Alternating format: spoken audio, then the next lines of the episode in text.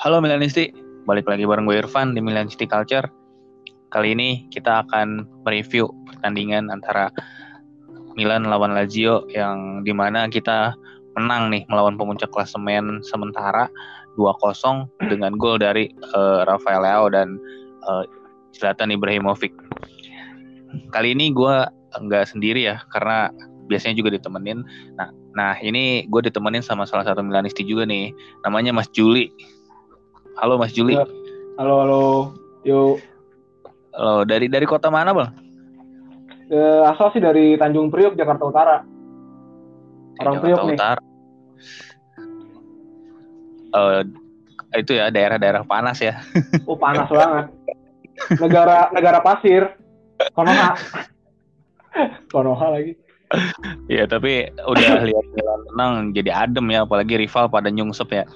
Adem lah. Pokoknya kerjaan aman aja. Pokoknya kerjaan aman aja. Gak ada Nah. Iya karena kan kita udah udah kelamaan juga diceng-cengin mulu. Yo,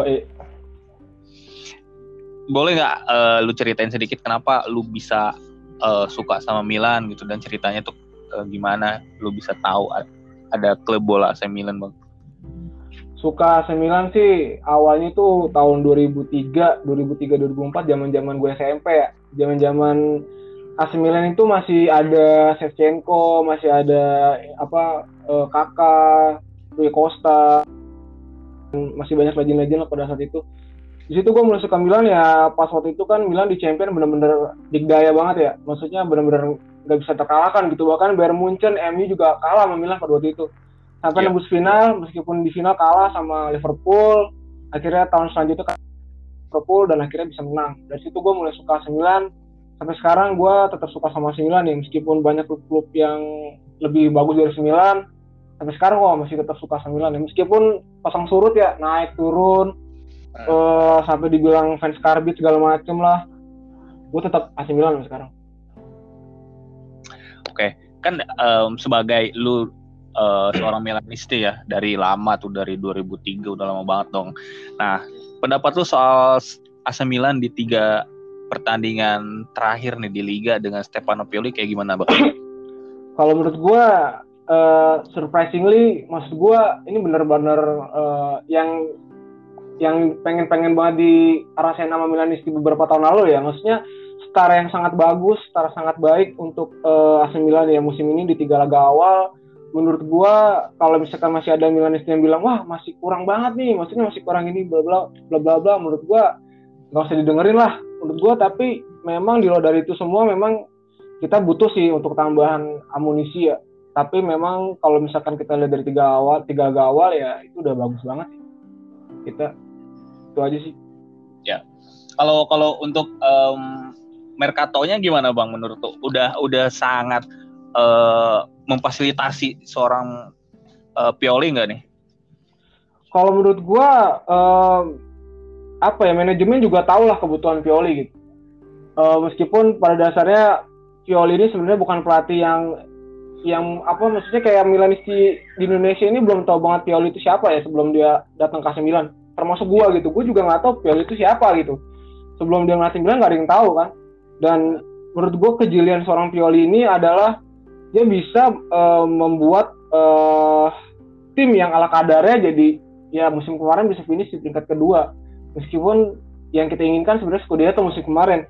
Cuma ya alhamdulillah kita syukurin aja lah. Maksudnya Milan bisa finish ke peringkat kedua musim kemarin. Itu aja. Dan untuk masalah materi pemain ya syukurnya juga Pioli bisa apa eh, memix gitu antara pemain muda dan pemain pemain pemain baru yang belum berpengalaman bisa bikin eh, semangat tim jadi lebih bagus lagi gitu.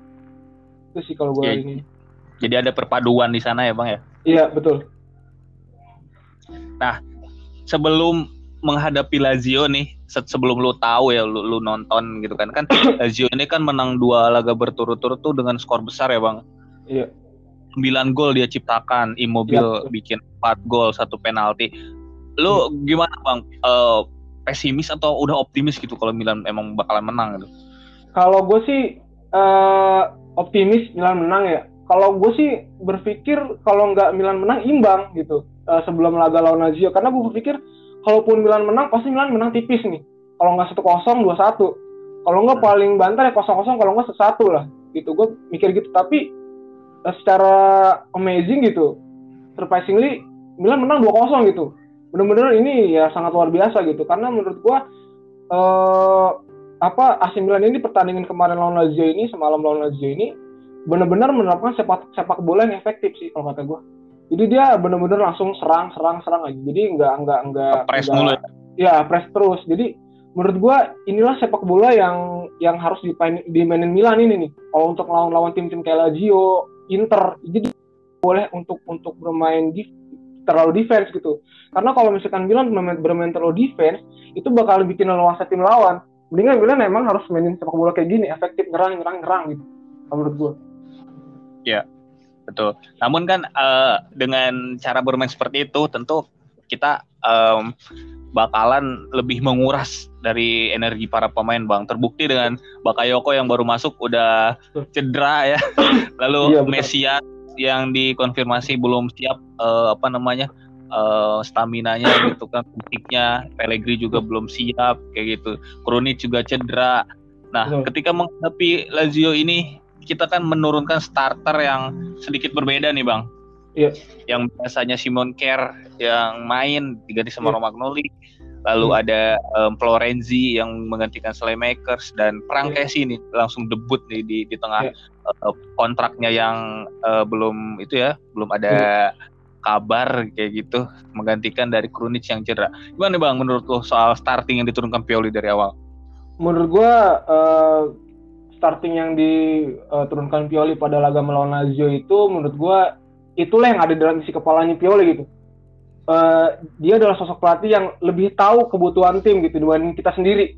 Kalau misalnya kita hanya sebagai penonton, kita hanya ya udah kita ngeliat aja hasil lapangan gimana. Tapi Pioli bukan hanya sekedar menonton anak-anak anak-anak anak-anak buahnya main di lapangan, tapi juga dia membuat strategi plan A, plan B, plan C. Dia juga membutuhkan banyak rencana, perencanaan-perencanaan lainnya gitu kalau menurut gua untuk untuk uh, susunan pemain pada laga melawan Lazio semalam itu itu udah bagus banget sih maksud gua kembalinya seorang uh, Alessio Romagnoli sebagai sebagai back uh, mendampingi Fikayo Tomori itu udah the best sih maksud gua dua back ini uh, bener-bener apa sangat-sangat disiplin ya terbukti di apa di ada datanya di sini uh, Lazio uh, AC Milan itu melakukan shoot 21 berbanding Lazio yang hanya 8 Uh, sedangkan Milan itu melakukan tiga on target, Ber berhasil membuahkan dua gol.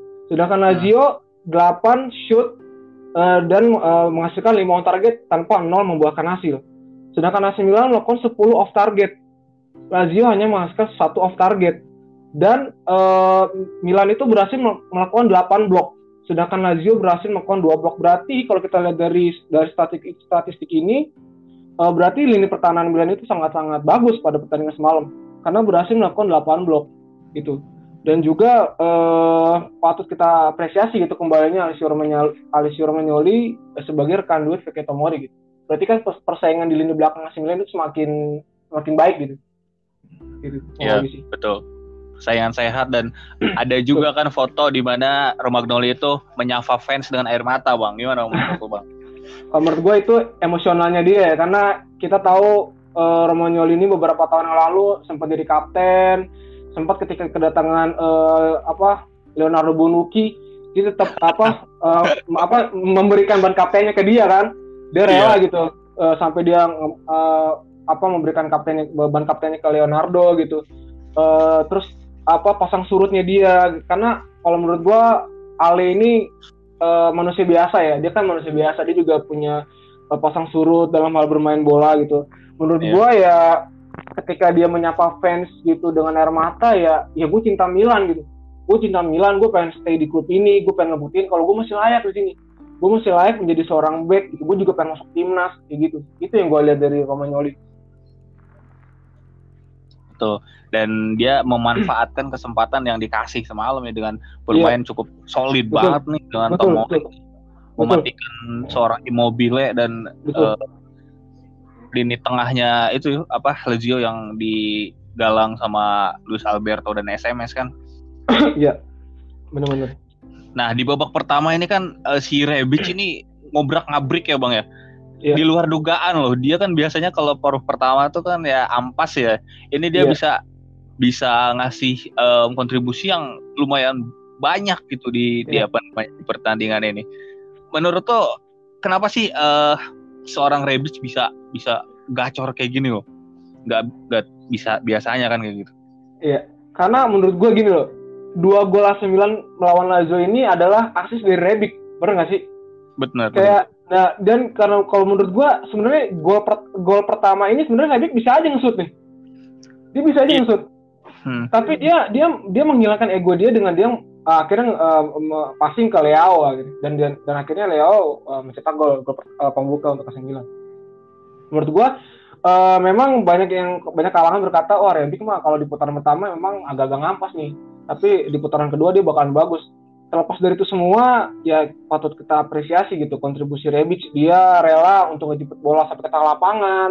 Dia uh, ngobrol-ngabrik uh, sisi kiri kanannya uh, Lazio gitu. Dan dia berani duel apa body charge gitu. Gue senangnya sama Leo uh, sama Rebic ya. Dia berani body charge. Dia berani untuk uh, melakukan apa banyak sekali uh, kayak dribble dribble gitu untuk untuk untuk menipu back back dari Lazio. Itu sih itulah yang kita bisa ambil dari kesimpulan sini adalah ya dengan asisnya Rebic ini ya kalau nggak ada Rebic semalam mungkin asisnya juga bakal kewalahan sih kalau kata gue Betul. Karena kalau kalau gue kalau gue ya beropini ya, kenapa Rebic yang harus dimainkan di babak pertama bukan Ibra? Karena kalau Ibra yang main dari awal, otomatis Milan kehilangan satu pemain yang bisa ngepres dari dari depan. Sedangkan Rebic kan bisa ngepres sana sini ya, lari sana sini nyari nyari bola gitu dari depan. Lalu uh, alasan kedua karena kalau Milan ini di babak kedua kayak lawan uh, Sampdoria sama Cagliari itu AC Milan itu mainnya malah loyo tahu ya, dong lawan kita babak pertama betul. menang 4-1, babak kedua kayak apaan mainnya kan. Betul. Nah, itu makanya si Ibra main di babak kedua supaya temponya tuh masih tetap masih tetap tinggi gitu karena pemain betul. harus ya ini Ibra gitu di sana dan betul, itu betul. menurut gua kecerdasan dari uh, Stefano Pioli gitu dan kenapa si Rebic yang tetap dimainin bukan Leo ya karena Leo tuh bukan tipe pelayan ya kalau menurut gue ya. Hmm. benar gak sih? Benar benar benar karena karena gini loh karena karena kalau kalau kata gue kalau misalkan ada yang bilang Leo angin anginan agak setuju sih gue masalah ini. Karena karena gini loh uh, Leo itu kalau kita lihat keunggulannya itu adalah di dribble ya dribblingnya dia tuh wah, betul kita kita kita kita nggak bisa memungkiri dribblingnya dia. Dia juga bisa body touch loh. Dia Betul. dia dia uh, kalau kita lihat tuh tinggi gede. Dia tuh tingginya tuh 188 cm cocok untuk jadi seorang target man. Tapi kalau kalau kita lihat beberapa match dia nggak nggak bisa jadi target man. Biasa Milan gitu. Dia lebih lebih enak menjadi sayap sayap kiri untuk untuk karena untuk dia pengen banyak megang bola bang. Nah betul betul betul. Karena kalau kata gue uh, ya gitu tadi. Misalnya kalau misalkan kalau Leo bisa mengasah lagi untuk untuk instingnya dia menjadi seorang finisher dia bisa bisa bisa nyetak gol lebih banyak lagi kalau menurut gue kan ya kan uh, si Daniel Maldini juga pernah bilang kan uh, Daniel atau Sally Makers gitu gue lupa. Katanya kalau misalkan Leo niat dia bikin bekerja keras dia bisa menjadi calon Ballon d'Or suatu saat. Itu gimana bang? Bisa aja lah, pasti bisa aja lah kalau kata gue, pasti bisa dong. Itu uh, asal dia ada kerja keras ya, dia bisa ngelebihin uh, pemain hebat di luar sana lah kalau kata gue, karena dia udah punya bekal itu ya, dia udah udah punya bekalnya itu semua gitu. Dari mulai uh, visi visinya dia bermain ya, meskipun kadang angin-anginan ya, kadang hmm. nunggu panas dulu. Nunggu yeah. panas dulu baru dia bisa bisa ini ya. Kalau nggak nunggu panas dia nggak akan bisa. Menurut gue sih ya ya dan dengan dua gol dia nih di dua partai berturut-turut pasti kepercayaan diri dia makin naik ya untuk lawan Liverpool betul. nanti nih betul betul karena uh, menurut gue jadi next match ini sebenarnya kan akan menghadapi Liverpool away hmm. lawan Juventus away lawan Venezia home dan juga lawan Spezia away gitu Nah, uh, empat partai ini kalau kata gue sih uh, AC Milan ya Liverpool lawan Juventus ini lah yang menurut gue. Jadi kalau kata gue ya, uh, untuk melawan Liverpool ini bukan hanya sekedar match biasa sih kalau kata gue. Karena yeah. untuk iya karena kita ini klasik match loh, klasik match kita yang Betul. kita nggak pernah ngeliat beberapa tahun lalu gitu udah kita udah pernah lihat ya kita rindu dengan klasik match ini gitu. Di luar dari kita sebagai Milanisti respect ya sama-sama para The Cop ya untuk uh, The Cop itu kan julukan untuk fans Liverpool. Uh, di samping itu semua ya, ya seluruh fans AC Milan di dunia sangat menantikan partai ini gitu dan menurut gue partai inilah yang akan membuktikan uh, dua backside kita nih. Levelnya itu di mana gitu? Seorang Theo Hernandez dan seorang uh, Abria gitu. Uh, dia mereka berdua pemain sekali Mohamed Salah gitu. Sadio Mane dan dan dan uh, bukan hanya bukan hanya Salah dan Mane gitu. Kayak misalkan posisi Calabria Calabria ada di posisi uh, bek kanan. Dia akan ketemu dengan Mane dan juga dia akan ketemu dengan Ander, apa Robertson ya.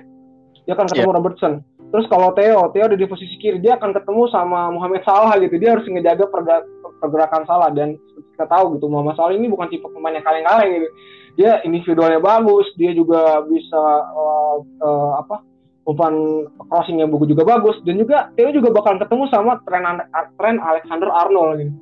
Back yang bukan kaleng-kaleng gitu. Maksudnya ini bakalan jadi laga yang bisa menguji mental Calabria dan Theo Hernandez itu menurut gue sih. Karena Liverpool kan menerapkan sepak bola dia kan uh, setahu setahu gue Liverpool itu pakainya eh, empat tiga tiga ya setahu gue iya, dia pasti karena dia pasti ngandelin sayap sayap kiri kanannya dia ya. Itu pasti uh, Theo bakal dan Theo dan Calabria itu bakalan kerja keras buat ngelawan uh, bukan lawan menghadapi Mane dan Salah gitu Iya, semalam mereka juga menang 3-0 lawan Leeds dan nah, tadi, tadi ini tadi gue nonton uh, reviewnya dari uh, Coach Justin ya katanya yeah. kalau Milan main kayak gini memang mereka bisa lolos uh, di empat besar ya Coach lagi katanya gitu. Mm. Tapi kalau kalau untuk di Liga Champions mereka nggak bakal pengapain katanya kayak gitu. Makanya gue penasaran mm. banget ini nunggu lawan Liverpool. Mm, Apa yeah. emang nggak bakalan bisa ngapain menurut lo? Kalau menurut gue gini, Milan kan ditaruh di pot. Kalau Milan ini kalau kita lihat dia ditaruh di pot non-unggulan, bener gak gue? Betul. Pot Milan 4. ditaruh di pot non-unggulan, pot 4 ya kan. Kalau misalkan memang Milan buruk skenario buruknya Milan itu Milan gak akan lolos fase grup, ya nggak apa-apa. Kalau menurut gue, ini jadi ajang untuk uh, beradaptasi pemain-pemain AC Milan gitu. Ya perkenalan. Um, perkenalan gitu. Karena karena kan di AC Milan ini uh, hanya beberapa pemain yang yang bisa hanya apa pernah ya? pakai jari. Yang main di Liga Champions gitu kayak Ibra udah pengalaman di Liga Champions gitu. Selebihnya ya, ya? ya Giroud ya. Selebihnya ya ya seperti lo tau lah. Kalau menurut gua kalau misalkan seperti yang dibilang uh, Coach Justin ya kalau menurut gua uh, dia nggak bisa menilai uh, sebelum match itu berlangsung. Kalau menurut gua sotoy kalau misalkan dia bilang Milan nggak akan bisa menang lawan Liverpool kalau mainnya kayak gini menurut gue sotoy karena karena kita nggak akan tahu sebelum match itu berlangsung sebelum match itu uh, habis baru kita bisa menyimpulkan Milan layak atau enggak gitu kalau menurut gue. Ya karena di UL musim lalu juga kita waktu melawan MU memang benar-benar bisa uh, ngasih perlawanan ya bahkan ya, betul. Uh, kita juga tersingkir karena ya badai cedera gitu loh iya. strikernya aja sampai Castillejo itu kan aduh parah banget. Iya betul betul.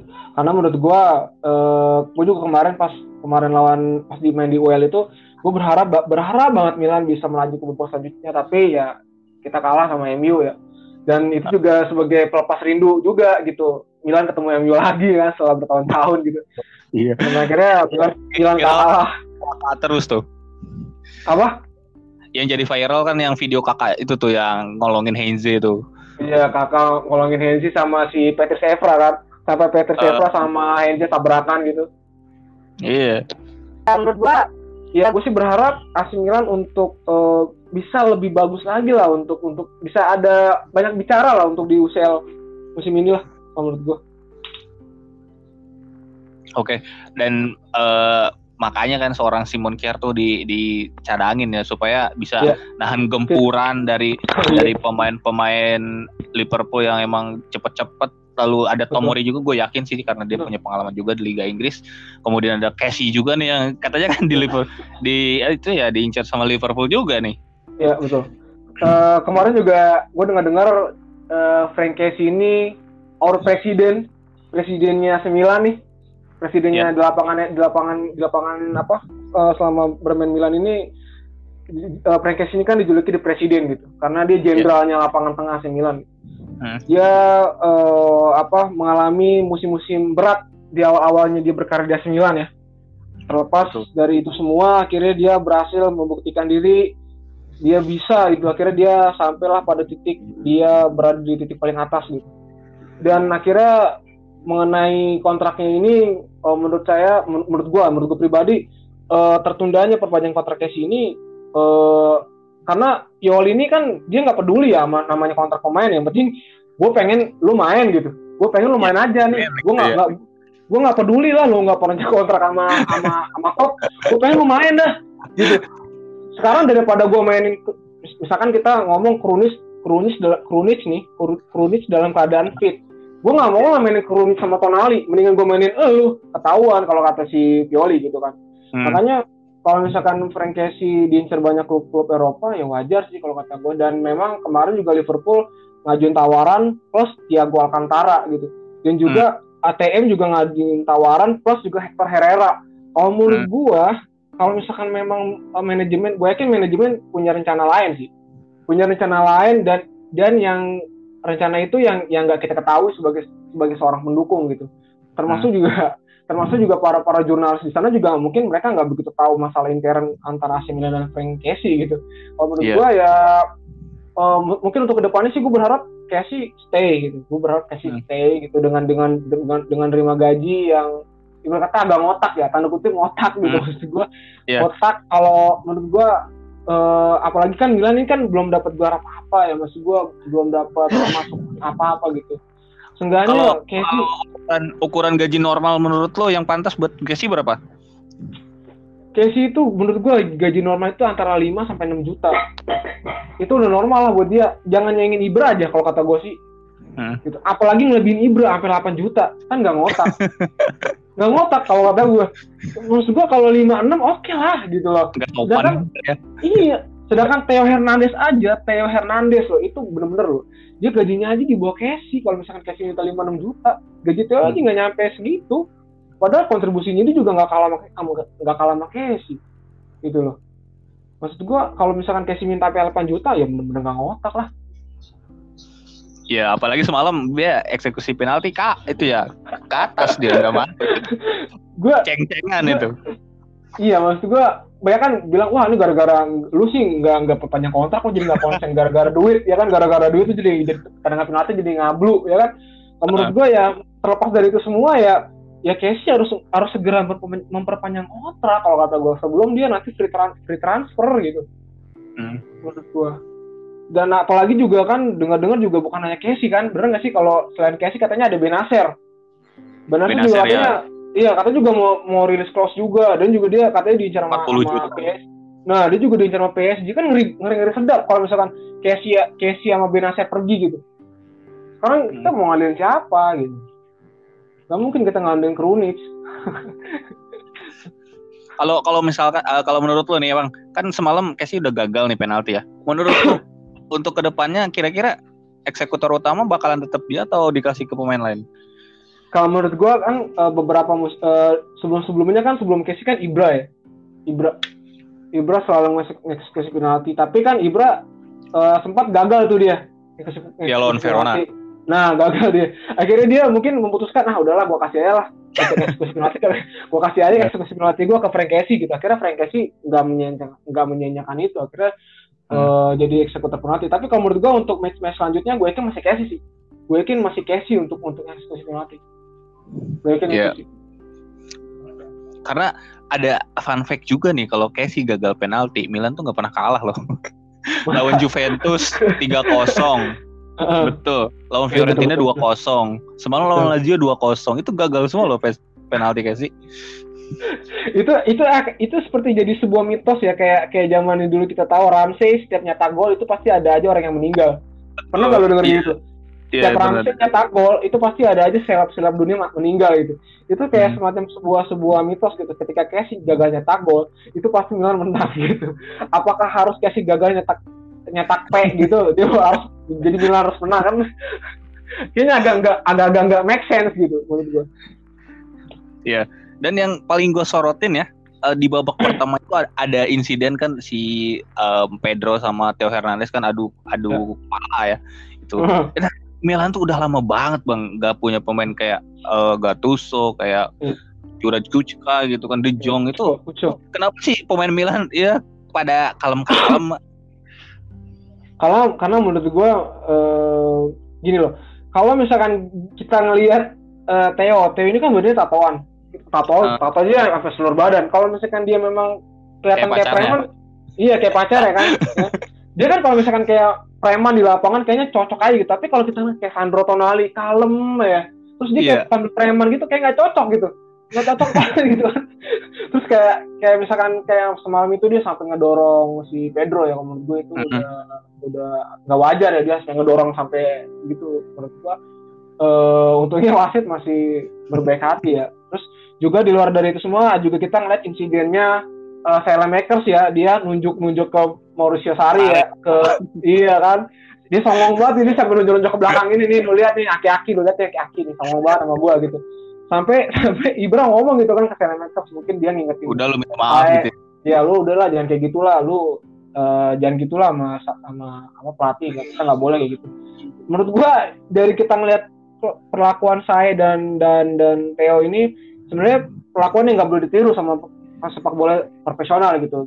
Uh, di luar hmm. dari itu semua, uh, ini sebagai bumbu-bumbu penyedapnya kita sebagai penonton di dalam di, apa di luar lapangan gitu. Kita yeah. kalau ngeliat, kayak kan kita kalau ngeliat ada orang ribut di dalam lapangan, wih seru banget, seru nih daripada kayak hmm. kalem-kalem doang gitu. Menurut gue ya, ya apa ya, ya mungkin kita juga agak rindu ya sosok kayak Gattuso, De Jong, kita juga rindu uh, Kuco, ya uh, Kuco ya kan, Juraj Kucka. Ya ya di luar dari itu semua ya jangan ditiru lah gitu. Kita tetap menjunjung fair play. Ya dan yang ramai banget videonya kan yang waktu Ibra uh, ngelepasin tangan dari leher Lukas Leiva ya. Itu kayaknya gue udah gue gue ngeliat itu gue gue ngeliat itu tuh. Itu bener-bener enggak karena karena gini loh karena gue ngeliat sendiri gue ulang-ulang uh, eh, gue ngeliat di salah satu akun fanpage Milan di Instagram hmm. itu gue ngelihat itu memang cengkeramannya lumayan lumayan kencang pan. Iya itu kencang banget. itu itu bukan ceng, itu itu bukan cengkeraman orang awam itu cengkeraman seorang uh, apa sabuk hitam taekwondo. Benar nggak gue iya. Bener, karena karena karena Lukas Leiva itu nariknya sampai bener-bener ngelepas gitu loh. Karena karena karena itu bukan bukan cengkeraman kita kita orang yang orang biasa itu cengkeramannya sabuk hitam taekwondo gitu loh sampai Ibra itu sampai kata gue sampai kata gue gila Ibra sampai segitunya gitu buat buat naikin tensi pemain-pemain Lazio ya kan? Mungkin dia berharap nih gue naikin tensi lo biar lo dapet red card atau gimana ya kan? Gitu. Trik-trik Ibra aja sih kalau kata gue Iya padahal dia bisa aja kan ngelepasin tangannya kayak pelan tinggal jatuhin tangan dan langsung di banting gitu leher orang. Itu aduh. Berat doang kayaknya yang bisa kayak gitu. Mending mending bukan uh, itu bukan sekarang ngebanting itu kayak emang tangannya itu kayak ngarahin ke dadanya si Bras sendiri tuh kayak pengen dibengkek gitu ngerti gak sih? Mau kayak gitu dan dan dan Leva tuh kayak nahan. Iya Leva tuh kayak body body bodinya Leva kayak nahan gitu kan dia agak mundur gitu agak nahan gerakannya si Ibra aduh kacau kacau. Dan yang paling unik juga ketika golnya ya dia kan lagi benerin sepatu tuh hari sepatunya hmm. copot terus yeah. tahu-tahu Tonali ngasih umpan keren ke Rebis Rebis yeah, bawa bola dia bikin gol itu wah luar biasa dia waktu hmm. uh, apa namanya selebrasi juga kan dia lompat tuh nah hmm. kelihatan kelihatan tali sepatunya masih belum diikat iya iya iya iya iya karena karena karena menurut gua uh, Ibra ini kan usianya udah nggak muda lagi tapi mentalnya leader jiwa leadernya dia itu nggak bisa kita pungkiri gitu karena semenjak kedatangan Ibra grafiknya naik gitu. Luar biasa lah. Iya betul. sebelum sebelum Ibra datang Milan tuh angin-anginan gitu. Kita benar-benar nyari sosok targetnya tuh susah banget gitu dari kita sampai beli Fernando Torres Matia Destro kita benar-benar nggak bisa berbuat apa-apa sampai kita datangin Jan Krasantelar juga nggak bisa berbuat apa-apa. Iguain Iguain juga nggak bisa berbuat apa-apa sampai datangin Ibra gitu. Sampai datangin sosok Ibra ini sangat-sangat luar biasa gitu. Dan menurut gua uh, gol semalam dia itu uh, kalau istilahnya itu dibilangnya tap in ya. Kayak kemarin hmm. Ronaldo nyetak gol ke gawang Newcastle, banyak yang pendukung-pendukung bilang, oh, ah ini mah gol tap in nih, cuma di itu doang. Ya itu juga sama gitu, dia juga tap in doang, tinggal tinggal crossing gawang doang. Ya itu loh tugas seorang target man gitu. Betul. Itu seorang target man, dia jadi predator di kotak penalti musuh. Kalau misalkan kayak Rebi kan dia bisa ngedribble dari tengah lapangan itu ya karena beda tipe gitu menurut gua. Hmm. Dengan dengan Ibra dengan Ibra nyetak gol ini ya menambah ya semoga bisa nambah lagi lah lanjut match selanjutnya. Iya, jadi kita juga punya itu ya punya pilihan nih bang. Ibra udah bikin gol, Giroud udah bikin gol, Rebic juga mainnya bagus kan. Ini malah jadi apa ya kegalauan yang positif buat Pioli. Ya, apalagi uh, ya kalau kita lihat Rebic sudah on fire, Leo juga untuk lini depan ya, hmm. untuk Giroud, Ibra, tinggal Pellegrini Pellegrini iya. doang ya yang yang yang masih menurut gue masih masih uh, masih abu-abu. kita lihat. Iya masih abu-abu. Belum kita lihat gimana nih permainannya dia Pellegrini gue berharap pemain ini masih muda. Tingginya juga lumayan tinggi 190-an gitu. Cocok jadi target man menurut gue kalau misalkan dia nggak dilanda badai cedera uh, dia bisa jadi top perform gitu menurut gue ya dan kita lupa nih bang buat ngebahas Brahim Diaz bang. Nah ya. kan banyak banyak investi yang ngeluhin seorang performa Hakan ya. Di waktu lawan satu asis satu gol nih pemain gratisan yang dibuang oleh Milan. Milan ayah gitu kan katanya. Terus yeah. di laga terakhir lawan Verona sama kemarin lawan Sampdoria dimaki-maki tuh si Hakan. Yeah, yeah, yeah, yeah. ini uh, ke kejadian ini. Kalau menurut gue uh, gue agak sedih ketika ngeliat Hakan pindah ke Inter gitu. Gue sedih lah. Maksud gue dia adalah sosok pemain yang uh, bisa dandil sama Milan gitu bener-bener. Dia tuh the pure uh, pure playmaker gitu. Dia memang yeah. memang cocoknya jadi seorang AMF gitu. Dia nggak bisa dia kalau untuk main di jadi RMF, LMF, RWF, LWF dia nggak bisa. Karena memang uh, posisi aslinya dia itu adalah seorang uh, AMF bahkan dia bisa jadi seorang striker gitu. Di, di Hamburg SV pun dia pernah jadi striker gitu. Nomornya aja 9 nah kalau menurut gua uh, kepergian Dekinter ini memang pertama-tama sangat dilulukan para interisti ya uh, gue gue dapat hakan nih pemain pemain dari AC Milan yang bagus banget sih. Ternyata hmm. uh, dia udah mulai kumat lagi nih penyakit lamanya kan kumat lagi gitu. Uh, penyakit penyakit dia di di timnas dibawa ke klub gitu. Itu selalu yeah. begitu dia penyakit di timnas gitu. Dan untuk kalau kita ngomong Brahim Diaz uh, sebagai sosok mengganti Hakan ya nomor 10 hmm. menurut gue uh, Brahim ini menurut gue apa ya bagus banget menurut gue nih orang. Karena speednya dia tuh luar biasa cuma memang dia kalah di body charge dia lemah di body charge ya. Karena kalau di, di body aja dia langsung jatuh segala macam. Itu di luar dari itu semua dia pemain yang memiliki visi visi misi yang bagus gitu. Uh, dia juga gesit lincah dribble juga luar biasa gitu. Dia meskipun dia belum bisa bermain uh, pure jadi seorang AMF ya terkesan dia kayak memang uh, apa bukan dipaksakan lebih kayak belum belum maksimal aja untuk untuk posisi dia sekarang di AC sebagai seorang AMF karena belum bisa membuka ruang aja gitu. Karena kalau kita lihat justru yang ngebuka ruang tuh kayak Rebic gitu kemudian juga kayak Tonali gitu jadi uh, bisa menjadi uh, apa namanya uh, pemecah kebuntuan tim. Ya dan ditunggu banget nih bang kayaknya penampilan dari seorang Mesias nih yang kemarin ya. cuma nonton doang di tribun. Iya. Mesias uh, Mesias ini kan pemain dari Proton ya. Kalau misalkan uh, orang-orang bilang ah ini mah pembelian pembelian panik buying nih ya kan Mesias nih. Kalau kata hmm. kalau kata gue uh, manajemen jauh tahu lebih uh, jauh lebih tahu gitu. Karena kita kan kemarin-kemarin banyak banget ngincar ya kayak Hakim Ziyech. Kita juga ngincar uh, Roman Favre sedih iya. sedih. iya. Iya. Kita banyak banget ngincar kemarin Isco ya kan? Berardi. Iya Federico Federico apa? Iya, Berardi. kita kan juga ngincar James Rodriguez Hakim Ziyech Roman Roman Favre itu juga banyak. Uh, Corona Jesus Corona gitu juga ngincar. Cuma akhirnya gagal. Akhirnya akhirnya uh, para Milanisti agak tanda kutip agak sedikit kecewa dengan pembelian Mesias gitu. Siapa sih Mesias? Kita nggak ada yang tahu gitu. Bahkan sebelum datang ke, ke Milan aja nggak ada yang tahu siapa sih ini junior Mesias gitu kan. Pemain Brazil usianya juga udah nggak muda. Usianya udah hampir kepala 30 gitu. Menurut iya. gua ya menurut gua uh, dengan uh, disingkirkannya seorang Samukas oleh Pioli ya dengan dia dengan Pioli lebih memilih yeah. Iya. uh, Florenzi dan Sela Makers menurut gua posisi Mesias ini masih aman. Untuk untuk sampai dia tahap recovery-nya itu sampai lebih bagus lagi. Karena karena akhirnya akhirnya nggak tahu Pioli ini akhirnya mendengar para tifosi karena kalau memang selama ini Samu Castillejo ini memang belum belum belum ada kasih uh, andil buat klub ya yeah. performanya dia gitu loh.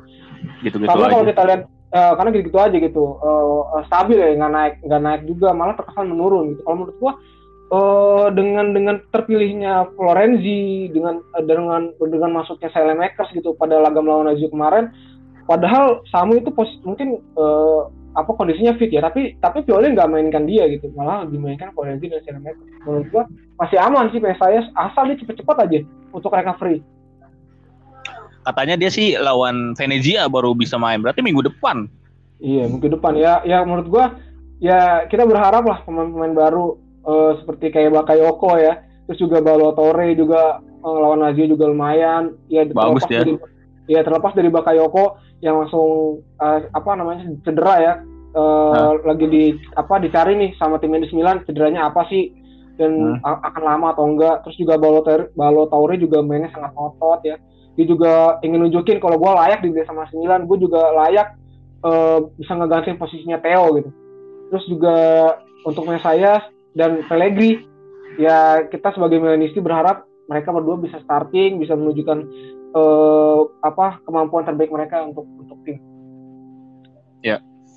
Nah, kan di babak kedua bang kemarin tuh Milan menggantikan beberapa pemain ya bang kayak Makers masuk tuh menggantikan Florenzi Ibra masuk ngegantiin si uh, Leo ya Brahim Diaz diganti sama Balotore lalu kemudian uh, si Esi diganti sama Bakayoko lalu Bakayoko diganti sama Benacer menurut lo pergantian pemain yang mana nih yang paling efektif? Kalau menurut gue uh, semuanya efektif ya. Terlepas kalau kita lihat Bakayoko atau langsung aja kayak gitu. Kartu uh, iya ya kan langsung kayak gitu. Terus ya efektif lah kalau menurut gue semuanya. Kalau menurut gue Pioli Pioli Pioli itu pelatih yang cerdas. Pioli tahu gitu keperluan tim ketika sedang bertanding Pioli punya rencana A rencana B rencana C. Menurut gua ya semua pergantian pada babak kedua itu ya sangat-sangat membantu ya. Maksudnya untuk kestabilan antara babak satu dan babak kedua itu biar tetap uh, stabil menurut gua. Dan menurut gua apalagi kalau kita lihat Tonali ya. Tonali luar biasa banget menurut gua. Dia makin jadi aja gitu loh. Uh, visi visi misi mainnya makin jelas terus juga uh, umpan-umpannya juga sangat-sangat luar biasa gitu. Bener-bener striker-striker AC Milan itu dimanjain banget sama sama umpan-umpannya Tonali ya. Apalagi tonal ini juga bisa mengeksekusi tendangan bebas gitu. Uh, yang hmm. kemarin masih diisi sama uh, Hakan Calhanoglu ya kan?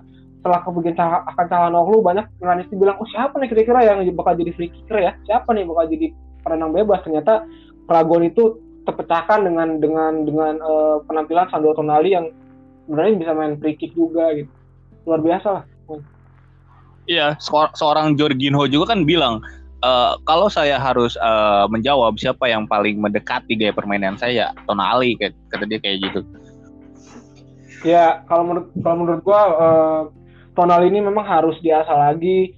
Uh, apa ya, Tonali ini gue yakin ya insya Allah ya gue yakin dia bakal jadi seorang Milanisti ya sampai sampai sampai karir dia selesai gitu. Karena dia mau mau gimana pun dia seorang Milanisti apalagi perekrutan dia kemarin itu kita sempat perang perangan ya sama Inter ya. Inter juga sempat merekrut yeah. sampai mau sampai nawar Tonali gitu sampai mau ngelebihin harganya segala macam sampai mau nukar pemainnya dia. Alhamdulillahnya akhirnya Tonali berlabuh ke Milan gitu dan menunjukkan uh, performanya dia seperti di Brescia ya. Meskipun pada pada musim-musim awal ya Tonali belum bisa banyak dikritik karena mungkin masih belum malu sekarang udah all out udah bisa menunjukin uh, uh, perkembangannya dia bakatnya dia sebenarnya gitu ya kalau kan, kalau menurut kalau menurut gue juga tambahan kalau menurut gue kepergian hmm. Frank Casey juga nggak masalah sih kalau misalnya masih ada Tonali. Ya ada juga itu ya uh, apa Adli juga kan di Bordeaux lalu ya, Boboiga yang semalam ya, juga cetak gol kan lawan uh, Salernitana ya. Iya iya betul. Karena uh, misalkan misalkan skenario terburuknya adalah uh, pergi. Hmm. Si punya Yasin Adli dari Bordeaux kita masih punya uh, Tommaso Pobega ya kan dari Torino yang lagi dipinjemin. Menurut hmm. gua lini tengah masih aman ya. Kalau misalkan Benacer masih masih mau perpanjang kontrak, Tonali masih stay karena kan Bakayoko kan juga baru in, baru in dia. Hmm. Jadi menurut gua kalau misalkan Casey pergi masih aman lah, masih ada masih ada stok gelandang masih bagus, masih aman. Ya, sebagai ya sebagai Milanisti lah kita pasti mengharapkan Casey itu buat tanda tangan kontrak ya. Dan Betul. ada juga berita dari presiden kita nih, Paulo Scaroni kalau uh, dia tuh percaya sama Maldini dan Masara yang sedang mengurus perpanjangan kontrak itu dan memang um, mengarah ke hasil yang positif kata dia kayak gitu. Bahkan akan ada pertemuan dalam waktu dekat ini dengan agennya lagi kan untuk membahas um, perpanjangan kontrak itu. Ya semoga aja lah bisa menemukan titik terang antara manajemen dan juga agennya Frankesi ya menurut gua. Karena sebenarnya kalau kita lihat pemain pemain bola zaman sekarang itu pikirannya duit duit duit sih. Nggak kayak zaman dulu. Maksudnya Betul. mereka tuh mereka kebanggaan, tuh main iya kebanggaan. Iya kebanggaan nama di dada gitu lambang di dada tuh kebanggaan mereka gitu uh, iya. bisa membela klub sebesar AC Milan ya siapa juga mungkin gue juga kalau misalkan bisa terlahir kembali jadi pemain bola gue pengen jadi pemain AC Milan kali gue cuma ya apa ya menurut gue pemain-pemain zaman sekarang itu ya itu tadi pengennya duit duit duit aja gitu karena kan uh, setiap uh, apa musim perpanjang kontrak, nambah lagi gajinya, nambah lagi gajinya. Iya. Iya bahkan kayak kalau kita ngomongin klub ya, seorang Totti aja bilang uh, bagaimana saya bisa meninggalkan Roma kalau um, Roma itu adalah rumah saya dan saya harus pergi meninggalkan uh, rumah saya ketika rumah saya sedang hancur katanya kayak gitu kan. Iya. Itu kan kayaknya romansa kayak gitu udah nggak ditemuin deh kalau musim ini kayak jarang-jarang banget. Ya, ya apa ya? Sebenarnya kalau uh, pemain-pemain kayak gitu itu, itu kan jatuhnya kayak pemain-pemain legenda ya. Contoh aja kayak yeah. di MU kita uh, di MU uh, kita tahu ada Ryan Giggs ya kan.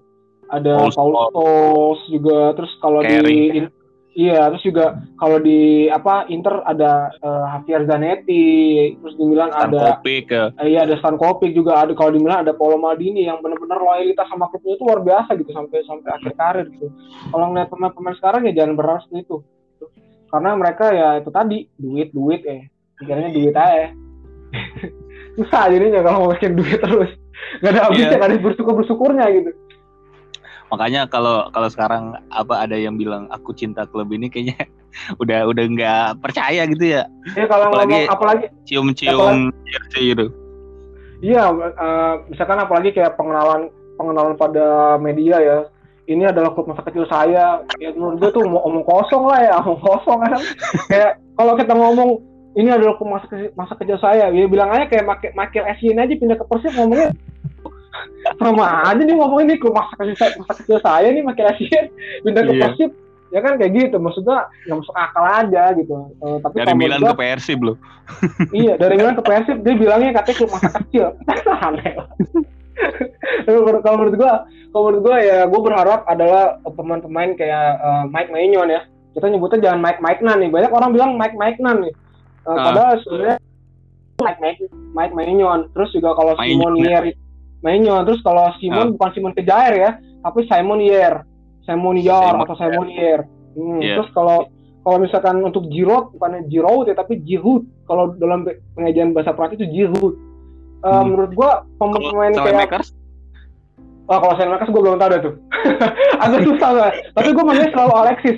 Karena Uh, mungkin Selemakers ya, mungkin Selemakers sekali ya kalau kata gue. Tapi kalau menurut gue, terlepas dari itu semua, gue berharap kayak Mike Mike Mike Maignan, terus juga Alessio Romagnoli, Vicky Tomori dan pemain-pemain yang inti dari Milan itu gue berharap untuk segera uh, tetap stay lah di Milan gitu. Hmm. Tanpa tanpa kita meng mengesampingkan Samu Castillejo ya, gitu loh. Hmm. Menurut gue Samu Castillejo ini kan awal-awal datang juga dia bagus kan dia, dia bisa menggantikan sosok uh, Suso gitu. Tapi setelah uh. kita lihat sekarang-sekarang ini ya seperti itulah gitu. Di luar ekspekt apa jauh dari ekspektasi. Ya, Nah, itu juga kan si apa presiden kita bilang katanya uh, terlalu dini kalau untuk ngomongin Scudetto karena um, target klub itu bukan untuk itu katanya. Kita uh, hanya ingin stabil dulu tiap musim masuk Liga Champion. Menurut lu gimana Bang sebagai fans?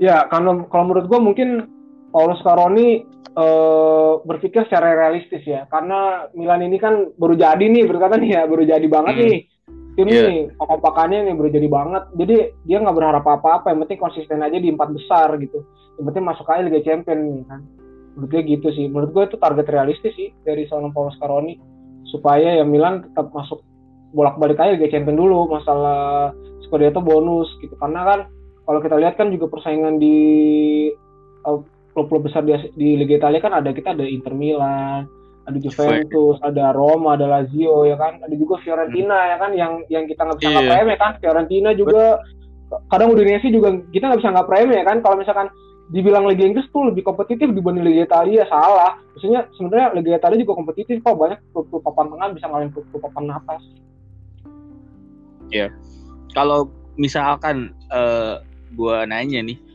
kira-kira Milan uh, musim ini finish di peringkat berapa bang? Gua kalau ngelihat Milan, gue berharap sih Scudetto sebagai seorang Milanisti ya, Milan udah lama yeah. banget gak dapet Scudetto gitu. Seenggaknya adalah untuk balas sombong-sombongan kita sama, sama klub-klub sebelah ya.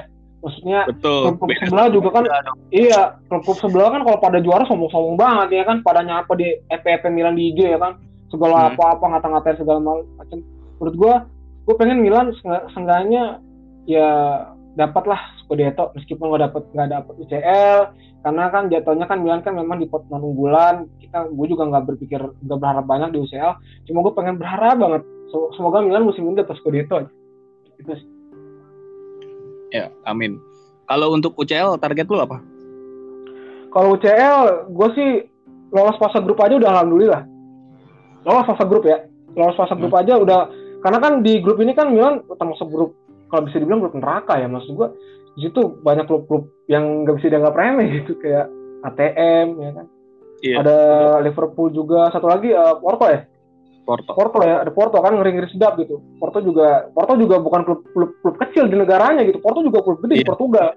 Dia termasuk termasuk klub gede setelah Benfica dan Sporting Lisboa kan jadi hmm. menurut gua uh, Milan kalau ngelawan Porto juga jangan dianggap ini kecil gitu jadi ini juga gede juga jadi selebihnya sebenarnya Milan tuh di, di grup ini tuh ya Milan tuh melawan tiga klub gede semua gitu. Jadi ya hmm. agak-agak bahaya juga. Tapi gue berharap Milan lolos aja dulu, lolos dulu dari dari grup ini. Yang penting lolos aja dulu ya. Untuk lolos dulu dah gue. Ngarapnya lolos dulu dah. Ya. Gitu. Nah, untuk MVP-nya kira-kira siapa bang? Lawan Lazio kemarin? Gue sih the one and only lah Tonali gue sih wow. Tonali sih karena jenderal banget dia dia benar-benar ngatur tempo dia berani maju mundur maju mundur. Kalau menurut gue ya Tonali. Itu hmm. gue nggak tahu ya kalau data aslinya tuh Tonali pembukaan tapi kalau menurut gue sendiri pandangan gue sendiri Tonali. Karena dia bisa bantu pertahanan dia bisa ngebantu uh, keseimbangan lini tengah sampai dia bisa bantu, uh, bantu penyerangan juga. Terbukti dia beberapa kali melakukan shoot ya ke gawang Lazio meskipun sempat diblok Oke, itu adalah um, perbincangan ya antara ya. gue dan uh, Bang Juli ini soal ya. review pertandingan antara Lazio lawan Milan. Siap siap.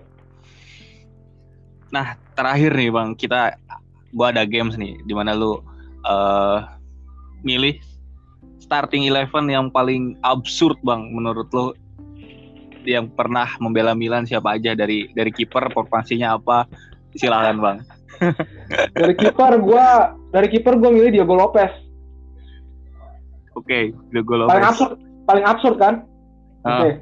Diego Lopez kedua Yepes back hmm. Yepes abis itu uh, mungkin gue kasih nama di situ Alex kali ya Alex, Alex ya yeah. untuk back kanan mungkin gue kasih uh, Matia Desilio Matia yeah. Desilio back back oh, kanan terbaik kata David yeah. yeah. Terus kalau kalau back kiri mungkin gue bakal kasih Urbi Emanuelson ya. Oh iya. Urbi Emanuel. Iya. Urbi Emanuelson. Terus kalau untuk untuk tengah-tengahnya mungkin gue bakalan uh, absurd absurd siapa ya kira-kira ya. Mungkin gue bakal kasih uh, uh, Bakaya Traore mungkin ya Bakaya Traore. Terus kalau nggak kalau nggak Kevin Constant dah. ya. Iya Kevin Constant terus sama siapa namanya? Uh, kalau depannya mungkin uh, ada ini kali ya yang paling ngablu banget kalau kata gue Matia Di Matia Destro tuh terus hmm. ada saya saya kanannya ada Alessio Cerci mungkin Alessio Cerci ya iya, iya. absurd tuh kan iya terus mungkin satu lagi mungkin yang absurd terakhir ya mungkin kayak ini kali yeah. ya siapa Naniang tuh yang udah ada itu absurd okay. tuh semua kita pernah ada di masa itu ya bang. Aduh. Iya pernah. Era gelap itu era gelap itu. Era di mana kita selalu jadi bahan bulian tim-tim ya semua. Sampai iya, disuruh pindah aja lah. Lu nggak usah dukung Milan lah lu dukung Barca aja kan. Pada waktu itu kan Barca lagi gila-gilanya kan. Betul. lu dukung Barca aja lah. Tapi gue tetap stay di Milan. Tapi pas Milan uh, ngelawan Barca yang lagi on fire-nya kita bisa nahan imbang loh. Nahan imbang. Dua-dua kan. Dua-dua. Itu yang yang gua yang gak pernah gua lupa itu golnya si Muntari yang sebenarnya handsball atau gitu. Oh iya. Kalau nggak salah ya. Muntari kalau nggak salah terus sama golnya si Kevin Franz Boateng itu yang dia pakai back heel dia langsung ngesut terus tendangannya belok gitu ke gawang oh, iya. Uh. Itu, itu dong sama golnya Pato. Golnya Pato itu oh, yang iya. baru yang baru nah itu gol tercepat itu sih yang gue inget. Oke, kita sebentar lagi bakalan balik lagi ke Liga Champion. Siap, Nonton siap. lagi. Semoga. Siap, semoga aja semoga aja tolong SCTP ya, tolong tayangkan Milan lawan Liverpool. Tolong banget ini mah. Iya, masa, masa kemarin kalah sama Sampdoria. Torino lawan Netana yang disiarin. Makanya. Kan menurut menurut gua agak-agak rancu ya. Maksudnya kenapa nggak Milan aja gitu kan? Iya, uh, big match. Milan, makanya Milan kalau lawan uh, sampai Milan lawan Liverpool nggak ditayangin parah sih. Gitu loh parah lah. Ini parah. ini klasik match ini ini benar-benar klasik match. Iya nggak tahu pasar berarti. Iyalah. Sekarang kalau misalkan kalau misalkan taruh lah uh, apa namanya uh, Liverpool ditayangin sama Milan ini benar-benar cuannya gede banget pak. Betul. Gede banget lah. Banyak yang nonton apalagi kan uh, fanbase yang paling besar kan jadi Asia gitu loh. Iyalah karena gue mau gimana pun gue lebih respect sama pendukung-pendukungnya Liverpool sih dibanding sama klub yang merah satu lagi tuh yang yang klub Inggris tuh. Gue lebih respect sama klub sama Liverpool ya. Maksud gue kalau pendukung-pendukung merah yang satunya lagi tuh kayaknya gimana gitu. Sampai kadang kayak kemarin aja pas Milan kalah satu kosong ya? sampai sampai pada alay gitu nyerang hmm. fanpage uh, Milan City Culture kan. Sampai nyerang uh. ini ini tim terbaik Italia ini ini apa setannya Italia ini kayak gini. Gitu. Menurut gua alay alay. Alay kata gua bang. Menurut gua alay gitu wah gitu Iya, apalagi admin Twitternya kan itu. Iya, mak maksudnya senggol dong gitu kan. Iya, kayak kayak merasa tuh klub mereka tuh depan the best gitu. Terlepas dari itu semua ya memang mereka tim terbaik Liga Inggris lah. Tapi ya itu balik lagi ke fans-fansnya aja ya, oknum-oknum ya. Hmm. Gitu. Oke deh Bang Juli, um, okay. terakhir banget nih Bang, ada pesan-pesan nggak dari lu buat para Milanisti yang dengerin? Uh, terakhir banget sih, gue pengen pesan terakhir ya apa ya supaya tetap uh, dukung Milan aja gitu. Mau Milan ke mana mau Milan terpuruk kayak apa pun. Uh, sekarang kan al alhamdulillah Milan udah lepas dari zona gelap ya. Udah lepas dari arah, arah gelap gitu maksud manajemen udah udah kembali teratur udah diasuh sama orang yang tepat udah Maldino sampai turun tangan sampai turun gunung gitu loh hmm. uh, sampai dia rela gitu sampai masuk ke, da ke dalam jajaran manajemen Milan gitu. Sampai buat buat apa? Buat supaya Milan tuh kembali lagi ke masa ke masa kejayaannya gitu. Menurut gue sebagai seorang Milanisti ya sepatutnya kita dukung tim lah mau gimana. Tetap aja lah. Tetap, pokoknya tetap Forza Milan aja lah. Oke tetap Forza Milan kayak gitu ya. Forza Milan. siap. Oke Bang Juli thanks banget buat waktunya siap siap kapan-kapan kita bisa uh, ngobrol lagi ya buat bahas pertandingan lain siap siap siap siap siap oke sehat selalu Bang Juli Yo, bye. Yuk. Yo.